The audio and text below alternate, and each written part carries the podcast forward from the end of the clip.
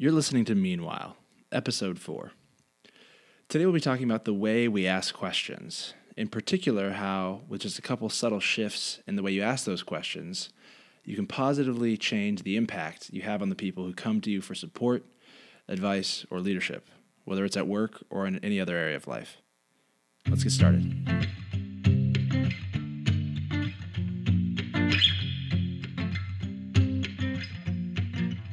So, Michael Melcher, Yeah, how you doing?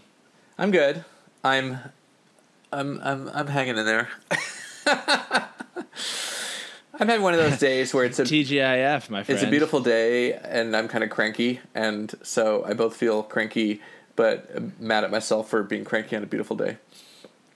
Uh, but that's, that's either here or there. you got to get that inner beauty to align with the external beauty and just be totally uh, kick ass heading into your I know. Weekend. I do, and I have so much internal beauty that it's a crime when I don't bring it forth. Okay, well, let's move on uh, to our, our topic today. So, um, our, our topic our topic is actually grounded in a kind of interesting truth about what we do professionally. So, one of the biggest misconceptions that people have about coaching is that coaches are people who tell you what to do, that that's how they help you, that we're really good at certain things and we transmit this to others. Um, in particular, that we're really good at kind of setting and achieving goals, and so we'll help you and sailing you to do that. But in fact, that's not at all what happens in the kind of coaching that we were trained to do. Um, what we do is not about giving advice, not not often anyway. It's much more about asking questions in a way that helps people figure out what they need to figure out and take take action. And so today we're going to kind of apply that to all of life. yeah, yeah. These are you know we want to talk about this idea of powerful questions, these sort of meaty questions you can pose to yourself or other people that actually help uh, help you make progress or see things differently. And uh, yeah, this is these are skills you all can apply in you know a coaching conversation context at work um, or into other conversations with with loved ones, uh, peers, etc.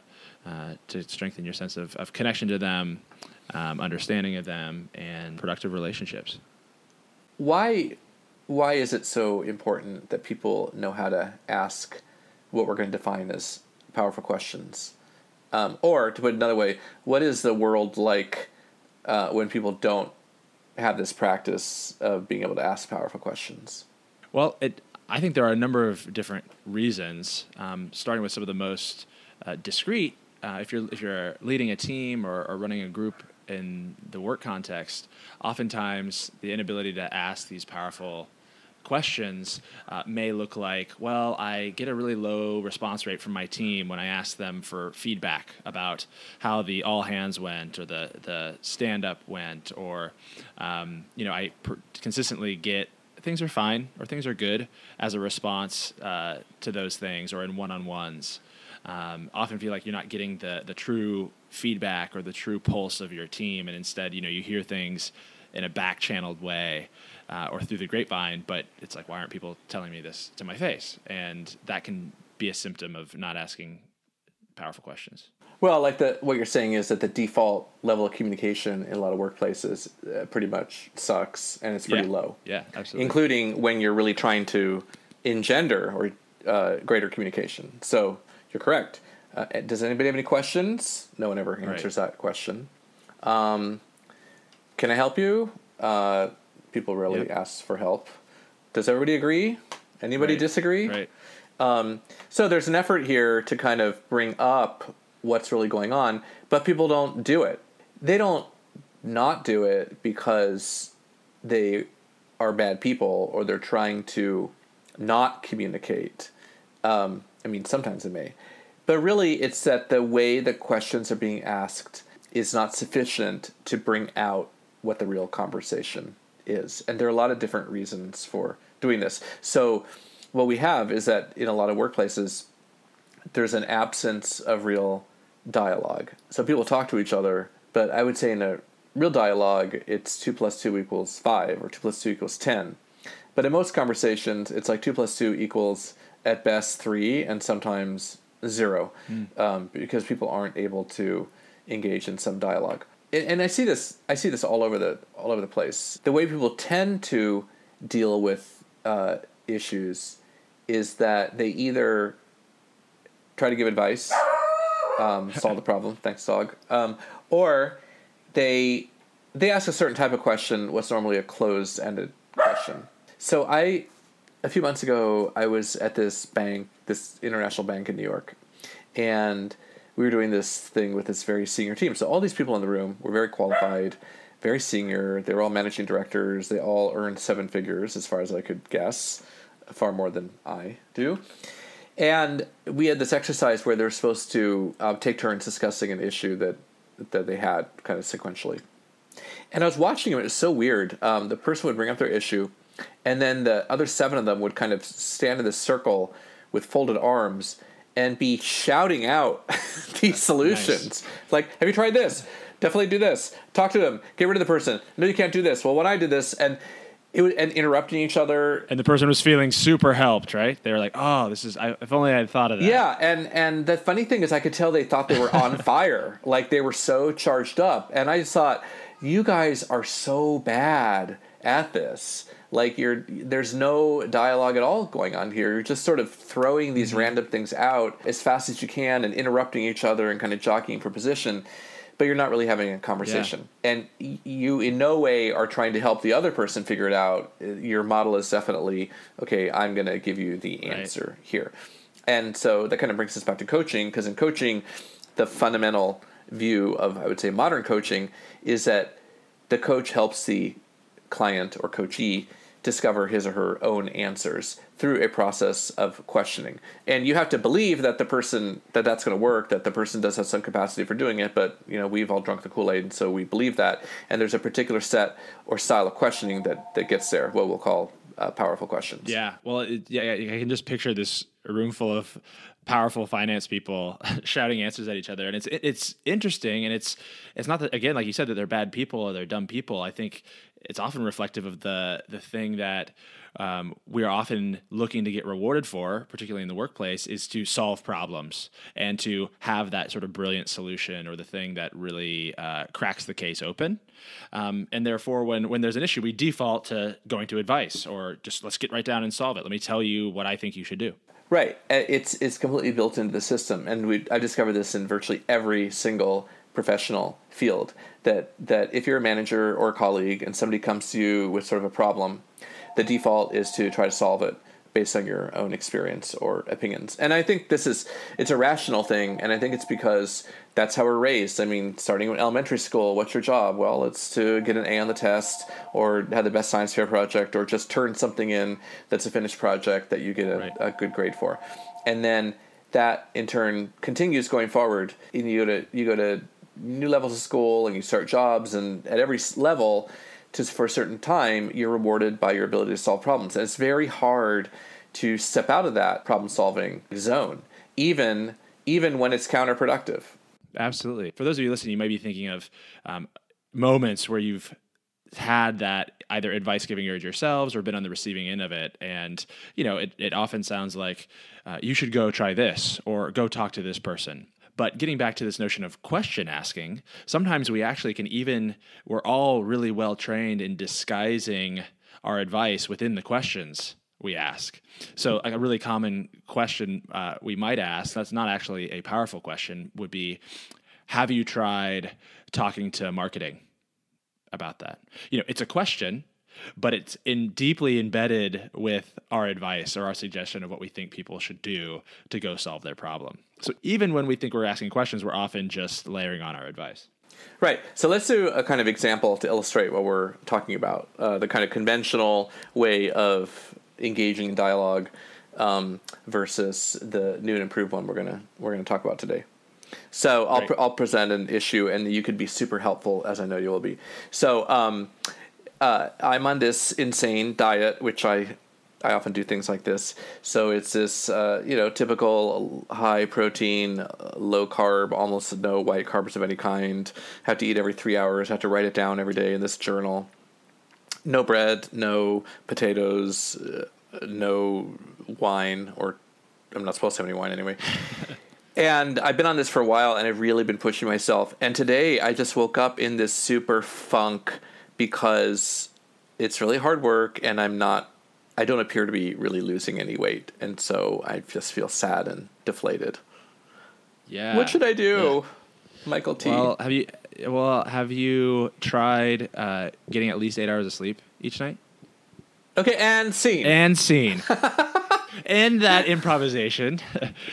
so that was me going to an example of uh, asking Mr. Michael Melcher a question, but having it deeply ingrained with uh, a set of what I think he should do or, or might need to try to best solve his problem and his crankiness here on this lovely Friday. now we'll go. We'll go versatile. Okay, your turn. So flip the script. You want to give them an, another example of the typical sort of uh, non-powerful Yeah, you're question? gonna- well, you're gonna give me your situation, and then I'm gonna be helpful the way you were to, to me. Yeah. Um, well, uh, situation for me here at the end of the week is I'm uh, I'm kind of stressed because uh, later today I'm catching a flight down to Phoenix to visit a, a buddy of mine, and I've got a long list of stuff to get through uh, today. So that leaves me sort of sort of anxious. Oh yeah, I get it. It's it's it's a drag to fly on Fridays anyway. You know what? It's already Friday afternoon. You're not going to get it done. Just enjoy the trip. Or or I know what you can do when you get to the airport. Um, just use that time to make your list of things to do when you when you come back. Um, but don't worry about it. And see, And scene. wasn't that wasn't that helpful? I feel I you know if only I hadn't thought of that. I yeah I feel so helped. Thank you, Michael. a list. Right, What so was I What was I thinking?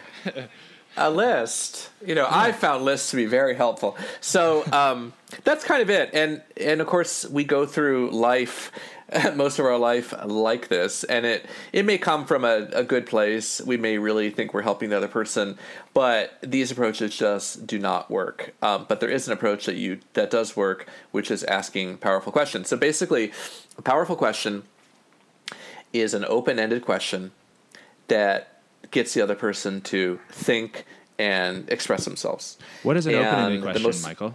What is an open-ended question? An open-ended. Thanks for asking. An open-ended question is something that cannot be answered yes or no.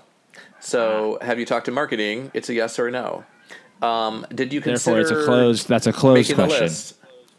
Right. Um, it does. It, they're looking for a yes or no, and there's no further thought. Whereas an open question is, what's most stressful? What do you really want to get done before the trip? How do you want this trip to be? Or, well, tell me more about your timeline. Those are all open ended because they encourage Michael T to expound and think and possibly go over things he hasn't thought of before. Yeah, absolutely, absolutely. What I noticed uh, as you were giving those examples is most of them start with. I think most of them started with the the word "what." Um, in those few examples you just gave, and I often, when um, am thinking about trying to ask powerful questions myself or, or helping somebody with this topic, encourage them to start their questions either with "what" or with "how."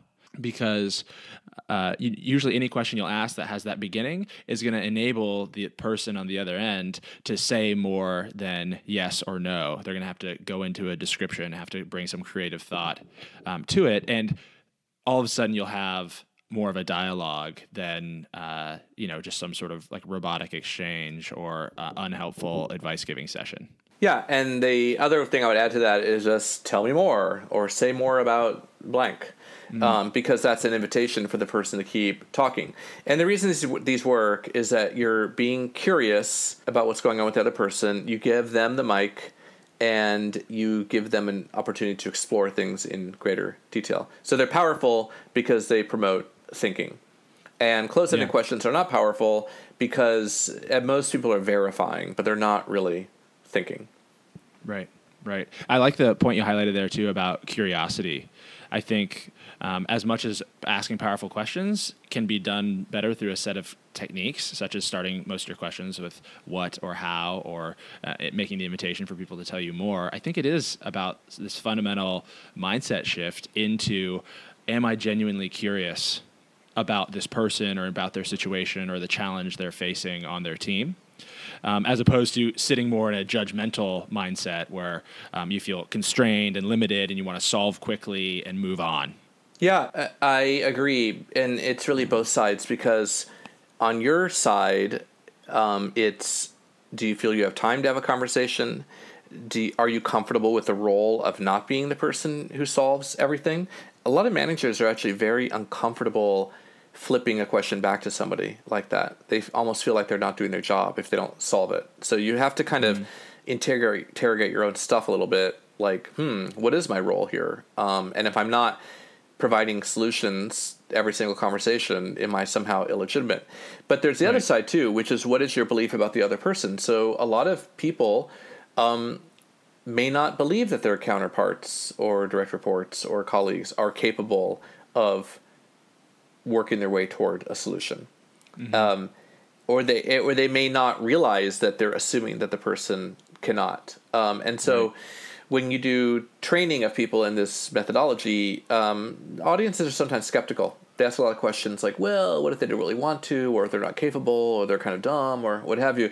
And all we'll say is, give it a try and see what happens. So I, I had a client um, who works in the Caribbean with a health organization, and she was kind of a high flyer, but felt that her staff had somewhat limited capacities, and they were constantly coming to her, wanting her to solve their problems. They didn't mm-hmm. show any desire to engage in a dialogue, but um, I pushed her to use this, and within two weeks, she was a complete convert. She said, Michael, my entire day now is how what how what how what how what it's been this incredible breakthrough for me and it made her life better but it also really helped develop um, a lot of the individuals. And even if you're still ending up solving some of the issues, you're solving a smaller and more important subset. It's a good way to kind of winnow your way toward what really needs direct input and what can other people take care, take care of themselves. I think that's a really great example. And the particular piece I want to highlight that is part of the seductiveness of our advice giving tendencies or our um, uh, questions uh, or our advice masquerading as questions tendencies is that oftentimes the people we work with, the people who report to us, um, think that they want our advice first and foremost. So it's not only am I trained to give it, but other people are uh, by default trained to to come seek it from us. Like, hey, what should I do? Or hey, uh, so, so solve this problem for me. And so that can help reinforce these patterns that we have to, to just want to solve right away and, and, give advice and avoid asking that that powerful, more open ended question. But obviously, that example illustrates nicely that. Uh, there are a much smaller subset of things that actually need uh, our directive advice, input. Um, and there are a lot more that you could help people solve themselves um, and potentially even solve better over time by asking them these powerful questions. Well, in a way, when you do it, you're inviting both of you to have a somewhat different relationship. You're inviting them to say, hey, let's get out of this kind of bullshit default relationship where I'm the designated expert and you're just coming to me with things. And let's shift this where I'm really your thought partner and yeah. you have the capability of taking this a lot farther and it's uh, it's an invitation to a new way to being, and you don't really know how it's going to be until you try it. But we know because we do this for a living, and this shit really works. It, it works really well. So, so I wonder if we couldn't actually just run through a couple of exchanges of uh, us doing you hitting me with a few open-ended questions, or, or vice versa, on one of the issues we teed up, just to give people sort of a sense of like what that sounds like and what the difference in the conversation is versus you know going straight to advice uh, or telling each other what to do. Let's uh, do your example of going off to uh, Phoenix. Cool. Um, so why don't we just start it from the beginning? You you yeah. tell your deal again, and then I'll. I'm gonna get I'll back into. I'm gonna get back into character, which is really just me, and because I'm actually going to Phoenix today. So, um, Michael Melcher, I. Uh, I'm a little stressed today because, and this is true, uh, because I've got a pretty long to do list, and I leave uh, for the airport in about four hours, and I'm going to Phoenix uh, to see friends for the weekend, um, and I'm trying to just sort of manage my stress, anxiety. Uh huh. Okay. Uh, what are the ingredients of your stress? Well, I think it would probably be mainly that my list feels too long, and uh, there there are probably like ten things on it. I think realistically, it's going to take me more time than than what I have allotted, and a few of them are are sort of big commitments uh, to other people that I wanted to get out before week's end. How much do you think you can actually accomplish within the four hours that you have Uh, I could probably get through. I could probably get through most of the the ones that I feel like are commitments to other people. So you know, probably four things. Okay, so you talked about the some being commitments to other people and some being other things. What do you actually want to focus on, or to put it a different way, what would be the the best benefit for you in these four hours? Um, you know, I think that's that's a good question because I do I feel this tension between um, these a few obligations I have to other people versus I think commitments I've made sort of subconsciously to myself or things that I would want to prioritize. Um, there are a few like little housekeeping things, uh, business wise. Now that it's the end of the month, that I really wanted to get done. Um, so I think I I think that might be one of the big pieces of the tension is I don't think I can do both. Mm-hmm. What would be the argument for focusing on the housekeeping ones that aren't about commitments to other people? That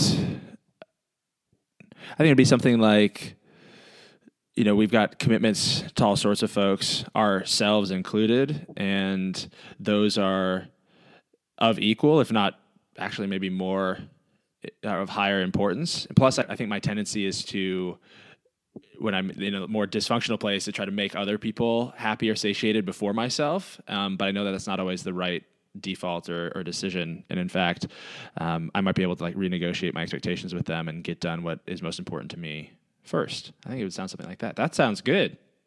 That's, that feels kind of right. Tell, uh, say more about what's, what sounds good.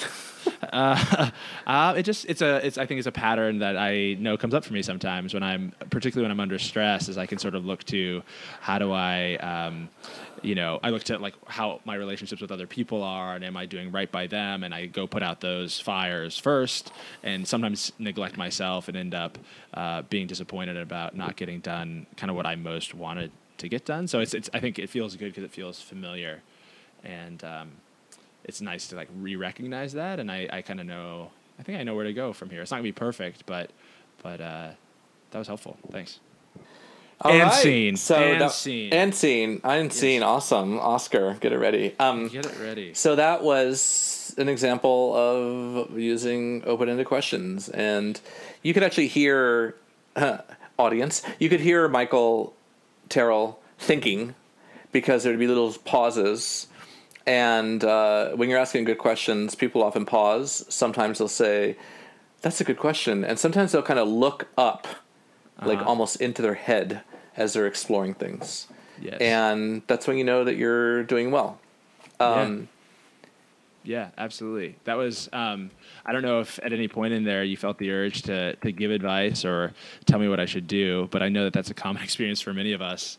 You know, somebody presents a problem, go do I, this. I felt it. I felt it, and I quelled it.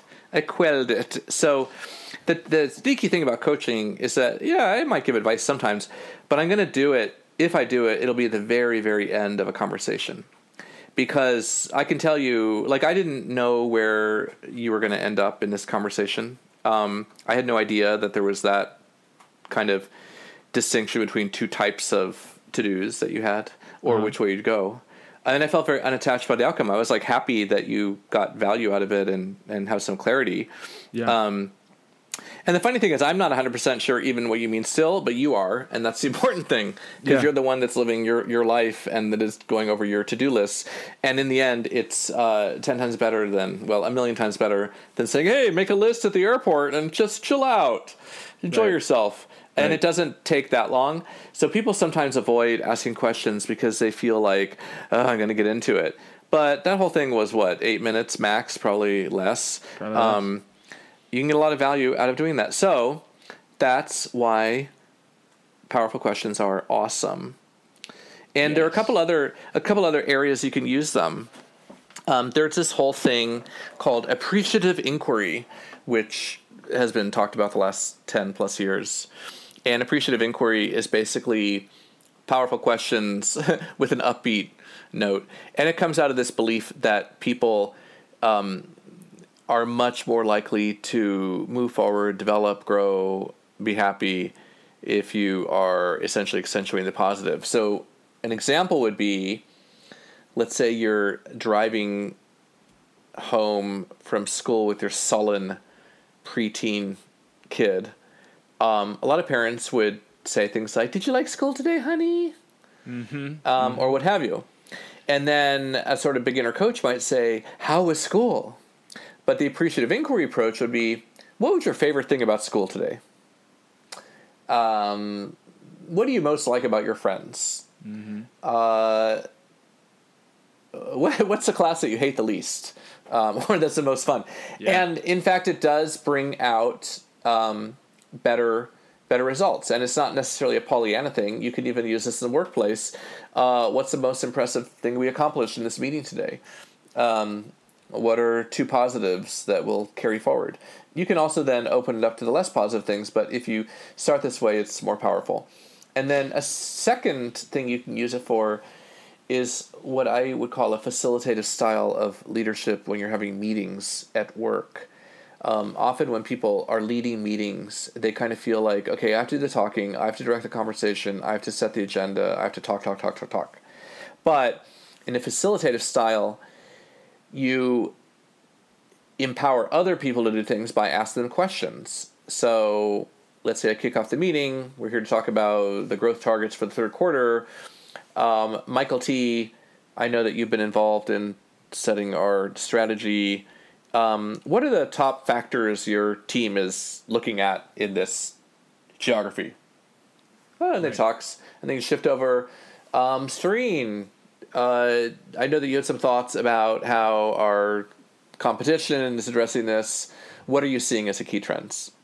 And so you can kind of bounce around in a way that that invites people to talk because um, you're asking open-ended questions and lets other people share in the dialogue but interestingly, you still will have a pretty prominent position because in some ways you're you're shaping the whole session in a powerful way. But you're you're doing it by using powerful questions. Something I've often find in that that team setting as well, um, in addition to giving people opportunities to to explain and and sort of co-run the meeting with you in some ways, is um, sometimes when wrapping up a session like that and you want to uh, collect a little feedback or elicit some feedback. I think the example of you know the the parent driving the kid home from school and say, "How was school today?" You could say you could go with a really open-ended question and say, "So how was this meeting?" Right? Um, but oftentimes it's kind of too broad, too expansive to actually give people a, a chance to get a bit more specific and say, um, "What was the best thing we accomplished here?" Uh, today. Or um, obviously, we don't kick ass 100% of the time when we get together for these. What was a time you were um, found yourself bored or disconnected today? To actually tease out some specific instances of of when people were struggling and that you can then fix for next time. Yeah. Powerful questions. They work. So we have a homework assignment for you. And the homework assignment is what I'll call the three questions exercise. Hit me with it. Okay, in your work and life this week, when people come up to you with issues or questions or problems and kind of imply that they want your point of view, ask three questions first, three powerful questions, before you give your point of view, and just see what happens. It'll only take about two minutes, um, but uh, I bet that it will change the results. So try that and report back to us. I love that. I love that. And I would even just tack on if you catch yourself asking some a closed question as part of this exercise, feel free to correct yourself. Um, instead, you, know, you notice you just said, "Have you tried this?" Switch it up and say, uh, "What have you tried so far?" Yep. Catch yourself and ask those three questions. I love it. Good Can't catch. wait to hear how that goes for people. All right. All right. Thanks all for joining us, Michael Melcher. Have a great weekend, my friend. We'll talk to you all soon.